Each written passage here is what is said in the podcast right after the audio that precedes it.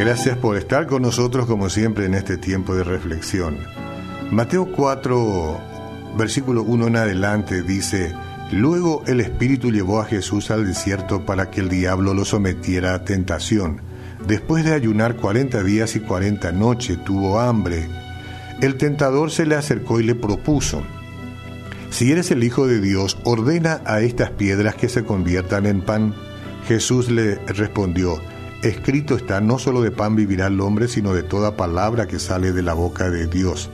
Luego el diablo lo llevó a la ciudad santa e hizo que se pusiera de pie sobre la parte más alta del templo y le dijo, Si eres el Hijo de Dios, tírate abajo, porque escrito está, ordenará a sus ángeles te sostengan, que te sostengan en sus manos, para que no tropieces con piedra alguna. También está escrito, no pongas a prueba al Señor tu Dios, le dijo, le contestó Jesús. De nuevo lo tentó el diablo llevándolo a una montaña más alta y le mostró todos los reinos del mundo y su esplendor. Todo esto te daré si te postras y me adoras. Vete, Satanás, le dijo Jesús, porque escrito está, adora al Señor tu Dios y sírvele solamente a Él. Entonces el diablo lo dejó y unos ángeles acudieron a servirle. Bueno, hermanos, la Biblia dice que después de que el Señor Jesús fue bautizado, el Espíritu Santo lo llevó al desierto para enfrentarse a las tentaciones del diablo, como hemos visto. Pero ¿por qué Dios quiso dirigir a su Hijo a soportar la tentación? Justo antes de esta experiencia el Señor había participado en el bautismo de arrepentimiento de Juan. Vemos esto en Mateo capítulo 3. A pesar de que no tenía pecado y no necesitaba esa limpieza simbólica, eligió ser bautizado para identificarse con el mundo que él vino a salvar.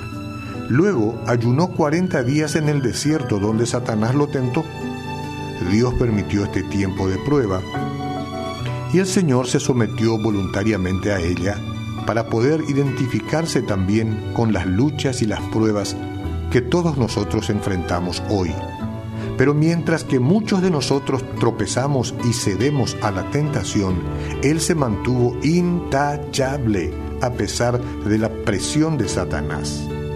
Apreciados hermanos, en esta breve reflexión debemos decir, tenemos un Salvador, un Salvador que soportó las mismas luchas, las mismas presiones que nosotros estamos enfrentando hoy día, que enfrentaron nuestros hermanos a lo largo de la historia. Y eso da fe del hecho de que entiende lo que nosotros estamos enfrentando, lo que, enfrentan los hijos de Dios.